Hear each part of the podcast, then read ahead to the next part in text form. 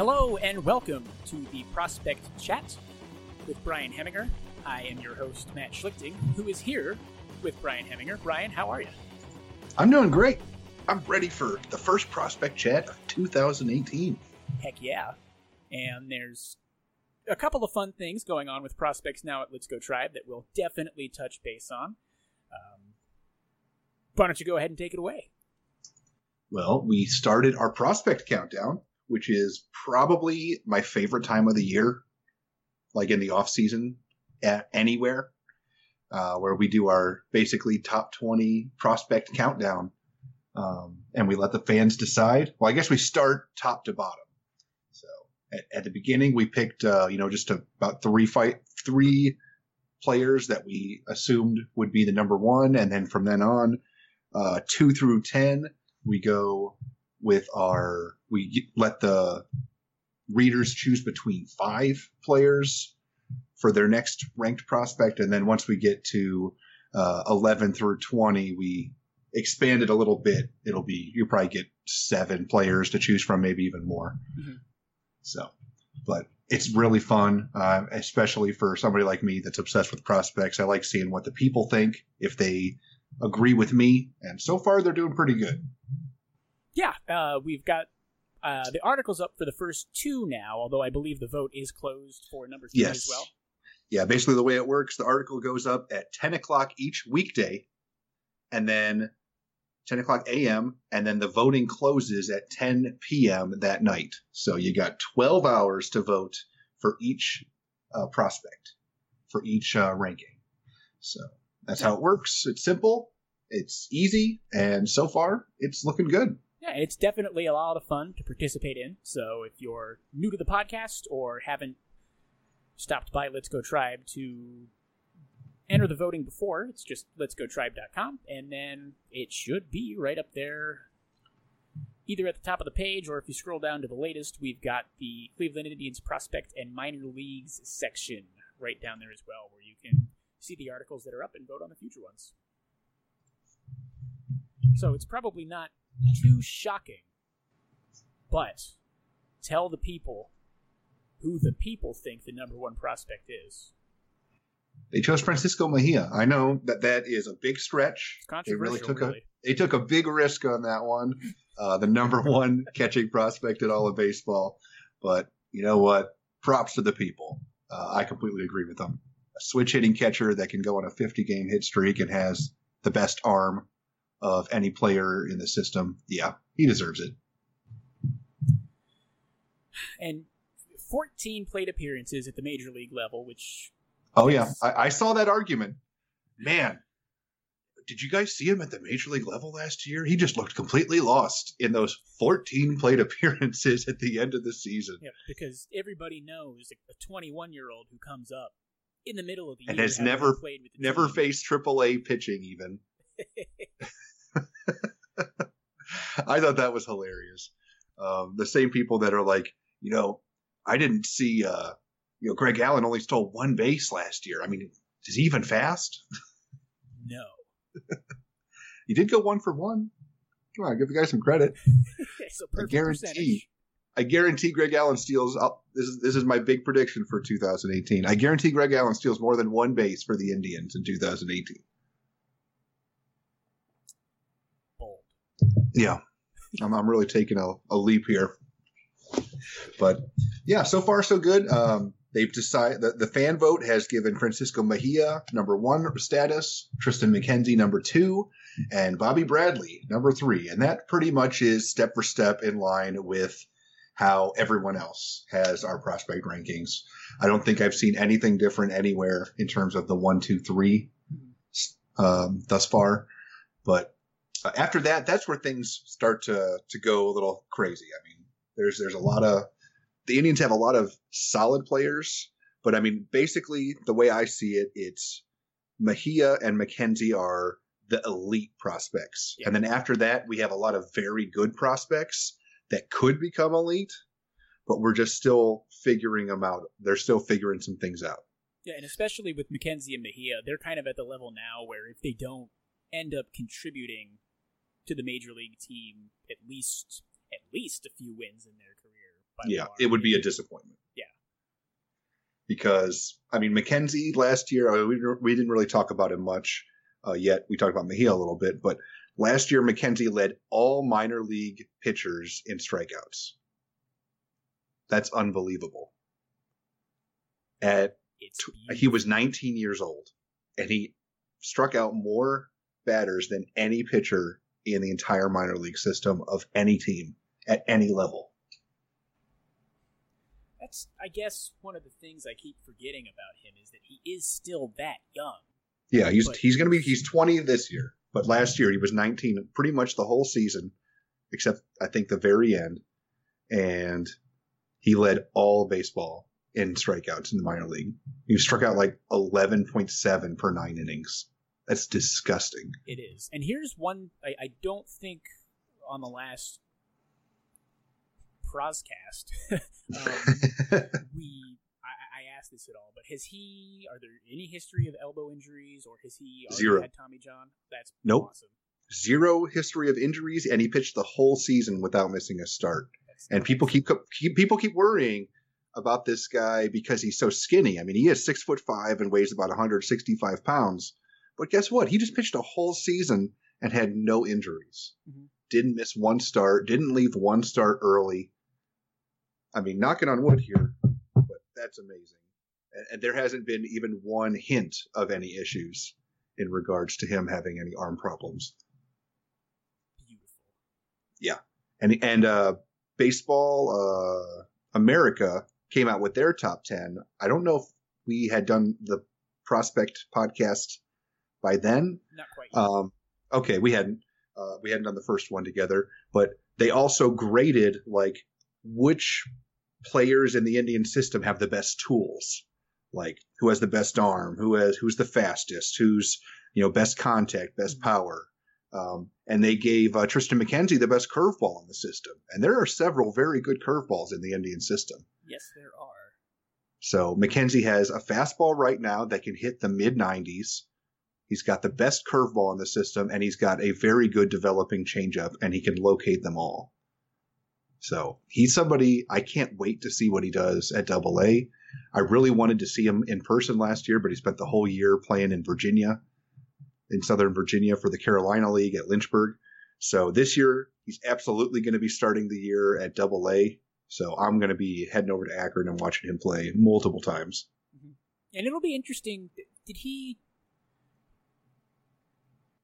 It'll be his first time at Double A, right? Yes. Right. He he could have started. They could have promoted him to Double A at any point last year, honestly. But they the reason that they were patient with him is his youth, and um, I think what they wanted to do was to in the Carolina League. There's less teams, so you're repeating yourself against teams more at that level. So they wanted to see like him have to make adjustments and how people would adjust to him. So that's that's one of the reasons that a lot of times that people will stay at that level, especially pitchers. Right. But I mean, the Indians did promote several pitchers from that level. I mean, Shane Bieber got promoted to that level and then got promoted to Double A last year. So I mean, he's only been in that last year was his first full season, and he finished at Double A. So that's why he has exploded up the rankings as well. yes. And I'm interested to see with McKenzie. I kind of want to see him struggle a little bit at Double A. I don't. And then, well, I- mean, I just feel like it would be more suspicious if he doesn't have any trouble at all again at Double A, Mm-hmm. and then just to see how he handles a little bit more adversity and see. he had a little more- bit of adversity last year. There was a stretch where he had like maybe two starts or three starts that weren't that great. And then he just finished the year like a powerhouse again. And I was like, because I was thinking, you know, maybe he's getting tired. You know, he's finally wearing down after, you know, pitching more, like twice as many innings as he's ever pitched in a full season. But then he just locked right back in. So, I mean, if you go and look at him, I mean, he had, I think, six or seven starts where he struck out more than 10, where he struck out 10 or more. Uh, and he never pitched more than seven innings either. So, I mean, because I think they clearly have him on a pitch count, and he was still doing that. So that's pretty incredible. I so- just I can't wait. Yeah. I mean, at this point, he is absolutely going to be pitching for the Indians next year. Yeah. At, at some point. He might even do it this year. I mean, they have so many guys ahead of him right now that that's probably unlikely. And why, you know, take a year of a service time out just to for a September call up type of situation? But If uh, I mean, he could. yeah, and if he keeps dominating like this, I think he becomes a guy that you make space for Mhm. at some point. Yeah, that that's why I like him so much. I mean, I haven't been I, I haven't been as excited about a pitching prospect in the Indian system since CC Sabathia. That's hopping in the way back. Yeah, and he started for the Indians I think at 20 years old, and guess what? Triston McKenzie just turned 20, and it's possible he could make it to the big leagues this year. It's unlikely. Mhm. It's a stretch. I mean, a lot of things would have to happen, probably a lot of injuries or trades or all kinds of stuff. Bad things would have to happen for him to pitch this year for the Indians. Like no matter how good he, he pitches in the minor leagues, Sure. but it is possible. So definitely we'll be keeping tabs on him, and I think we're both gonna end up having the opportunity to go see him play at some point this season, which is excellent. But our number three top overall prospect is Bobby Bradley. The article's not Mhm. quite up yet, but voting is closed. Yep. Uh, he's the always debatable first baseman prospect. Mhm. Some people say that doesn't exist because if you can't field the position other than first, you never know how well the bat's going to end up working at the major league level. But tell us a little bit about what he has done in the last year. Okay, Bobby Bradley had a very interesting 2017, and I think people are suffering a little bit from prospect fat- fatigue because you know there's people that have like kind of thought dropped him a little bit in their their rankings, like because oh man he can just play first base, but if you look what he did last year, it was impressive. He cut his strikeouts significantly. He went from like about 177 strikeouts in 2016 when he had a very strong season and and he, he won MVP at the Carolina League that year. He had 177 strikeouts. Last year he had 122 strikeouts. So he and he played the whole season. So it wasn't just having less strikeouts because he played less. And then uh, he did drop a little bit in uh, walk rate and a little bit in his home run totals, but his batting average spiked up about 30 points. So his slugging percentage was about the same. Yep. Um, his ISO was still over 200. So, I mean, the jump from uh, high A to double A is supposed to be the most difficult, especially for hitters, because the pitching at double A is extremely good. I mean, that's when you're getting, you know, pitchers that can be called straight from double A to the major league level, like guys that can contribute at that at that level of ability. So usually people struggle significantly, and for him to drop his strikeouts so much in that transition is very impressive. So, and people forget he's still just 21 years old. Yeah, he's another. So, and he's. It's. It, I'm glad you brought up the prospect fatigue because I feel like I've been hearing about him forever in the Indian Yeah. system because he's. I So- mean, he started when he was 18 in the Arizona. Mhm. And you got to remember, I mean, he's going to be at AAA starting this year, most likely. I mean, unless they want to repeat him at Double A for some reason because Nellie Rodriguez is at Triple A, but I don't think Nellie Rodriguez is going to be holding Bobby Bradley back at all, um, especially after Nellie Rodriguez had an awful season in 2017. So uh, he's going to be starting this year at AAA. Guess what? If people draft an elite first base prospect out of college, they're starting at like low A at age 21 or uh, in the rookie league at age 21. And Bobby Bradley is starting the year at AAA at 21. I don't know why anybody would think would be disappointed at all with what he's been able to accomplish so far. So I'm extremely excited about Bobby Bradley, and uh, I'm not worried at all about uh, Yonder Alonso. Like the deal they gave, it's a two-year deal with an option for a third year. Yep. So that's not going to hold Bobby Bradley back at all. I mean, if it basically just let, gives them time to be patient with Bradley.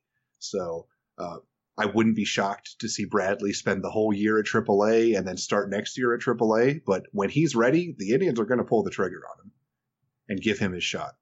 Uh, he, he's going to be available for uh, call ups to the major leagues if they need it, which is going to be really awesome. I mean, people pointed out that he didn't hit that well at the Arizona Fall League, but you know that's not the worst thing in the world. I And mean, it's a small sample size. Seventy-seven plate appearances. Mm-hmm. So I mean, his strikeouts spiked at the Arizona Fall League, but I'm not too worried about it. We'll see how he does after a full off season and continuing work with the Indians development system and coaches. Mhm. Uh, I really am looking forward to see what he does at AAA this year. And even considering Double A, you mentioned Mhm. the age difference. He was more than three years younger than the average player in the league, Yes. which is a huge difference. Yeah, it is.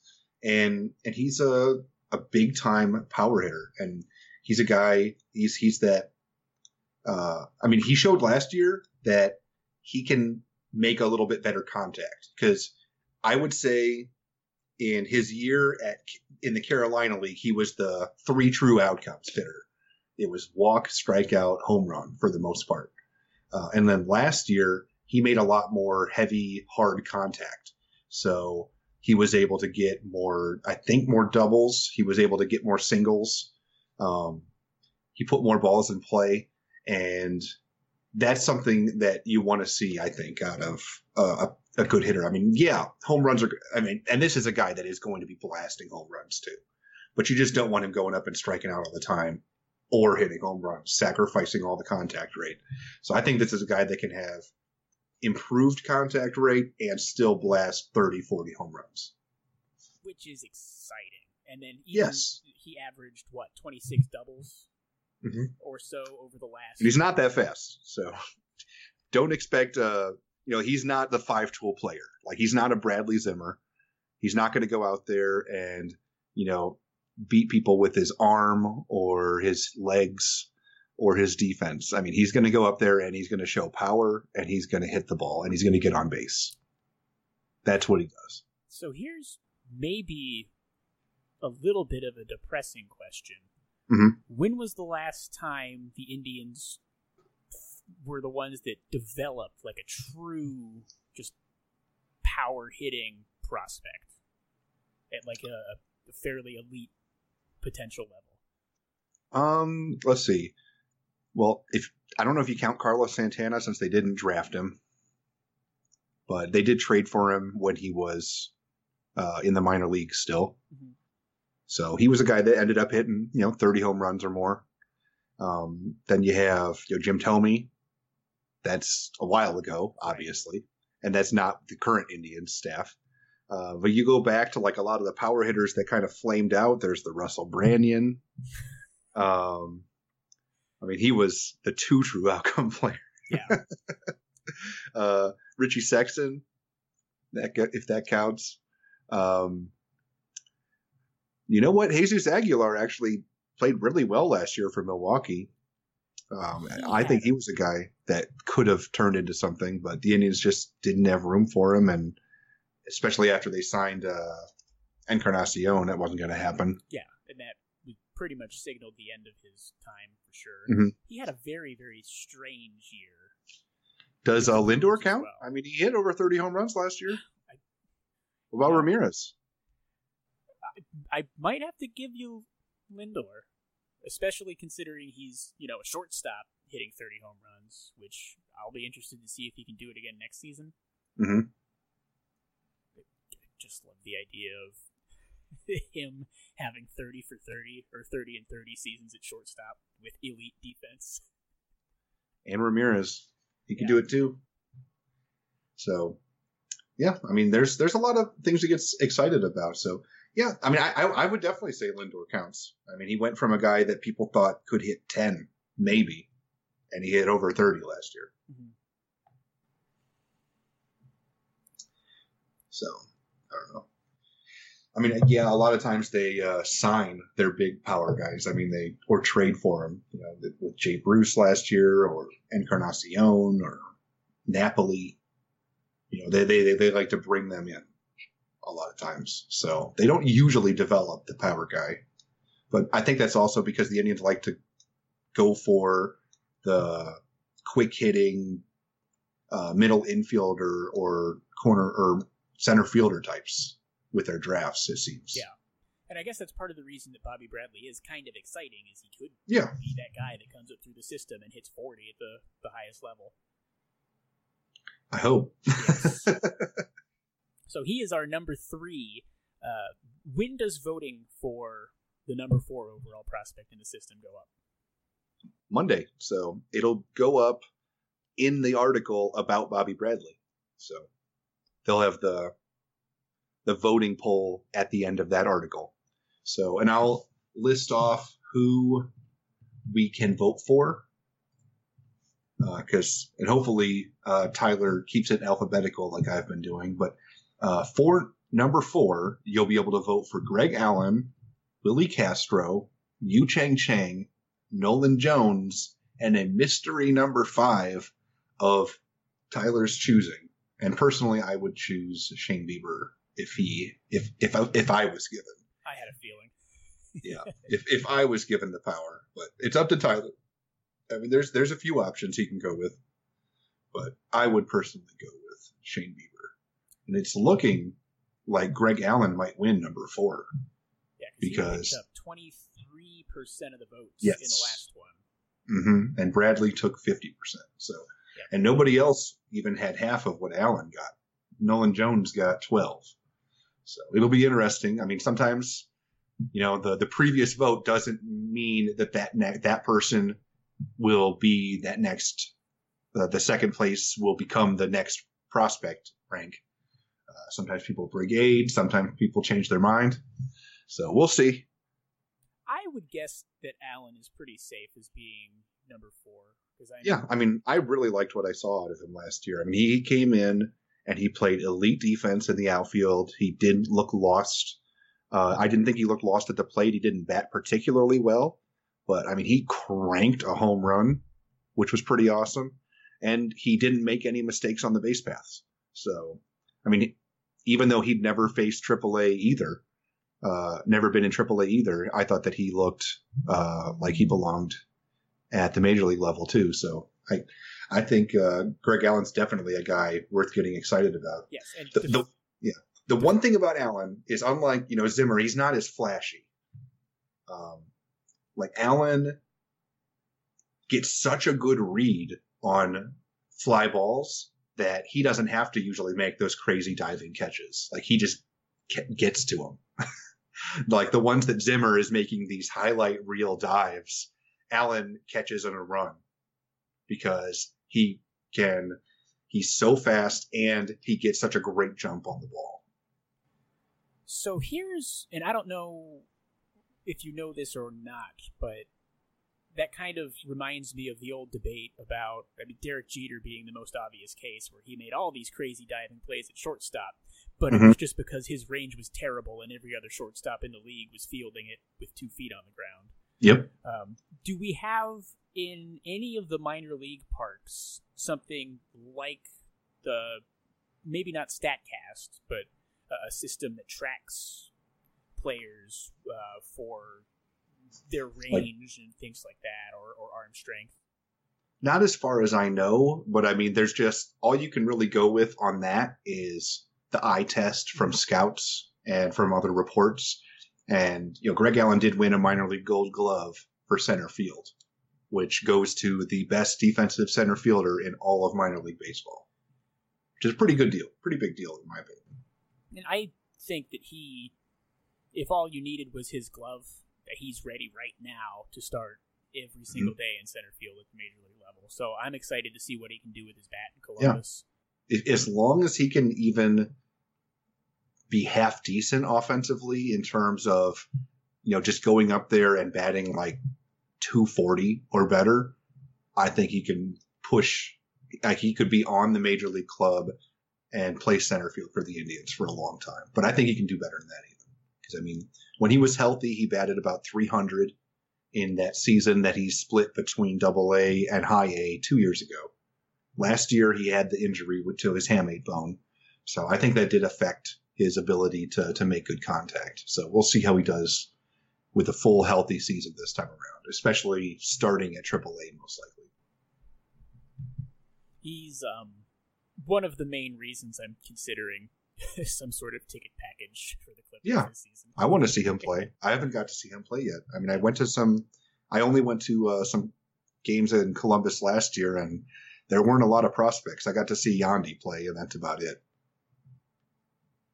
I think he's the only. I only got to one much much later in the the minor league season, and I believe he was the only sort of noteworthy guy mm-hmm. out there at. Yeah, I mean their team was just full of nothing but vets. I mean they had Stamets and Schaefer and Nellie Rodriguez and uh, some minor league for Ronny Rodriguez and a bunch of like veterans they'd signed. So you know I wasn't too crazy about watching the Clippers play last year. Like all the Indians prospects were basically at double A and high A and and and Lake County single A.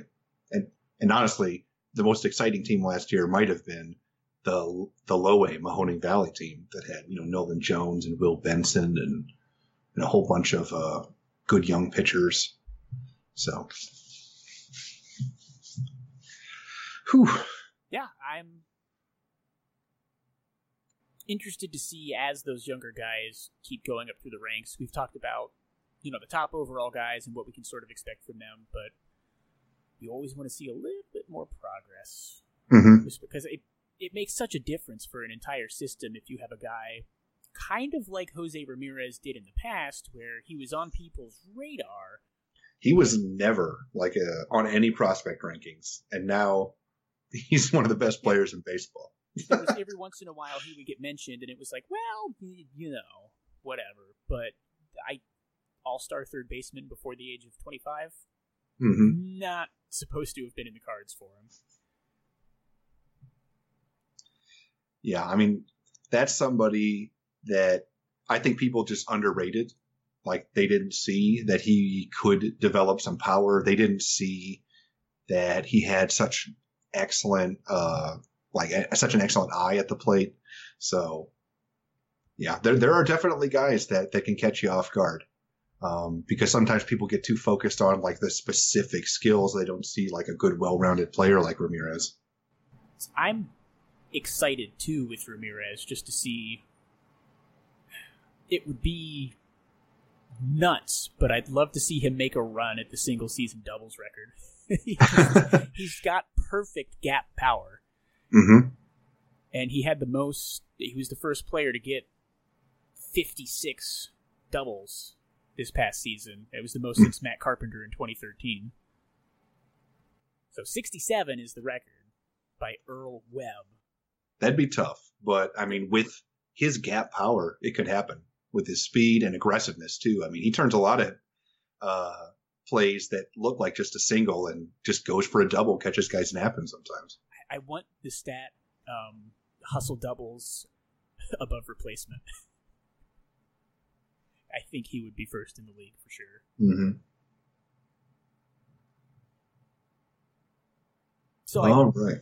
I believe that rounds out everything that I had in mind for the podcast this evening. Was there any other player that you wanted to touch base on, or any other topics that you wanted to uh, discuss? Not off the top of my head. I mean, the Indians invited uh, a few players to spring training, but I mean, I don't think that that's really noteworthy until spring training actually starts. Uh, we can't really just go out and guess what they'll do. So, uh, unless anybody else had any questions in the chat or anything, uh, yeah, we can probably wrap this up. Yeah, so we'll hold a little bit longer here because I know there's still some folks that are listening to the live feed, and we've had mm-hmm. some people commenting throughout. Thanks to Rufus and William, Chris. Uh, Rufus mentions the 50th double that Ramirez had. I can't specifically remember which one that was, but I would have to imagine it was one where he lost his helmet, perhaps almost kicked it onto his head again. Mm-hmm. Cool. Well, thank you, everyone, for joining us for another wonderful edition of the Let's Talk Tribe Prospect Chat. I'm your host, Matt Schlichting. We were here with Brian Heminger, who is the lead prospect writer at Let's Go Tribe, and have an excellent night. Go vote online for the community top prospects, and we'll see you soon.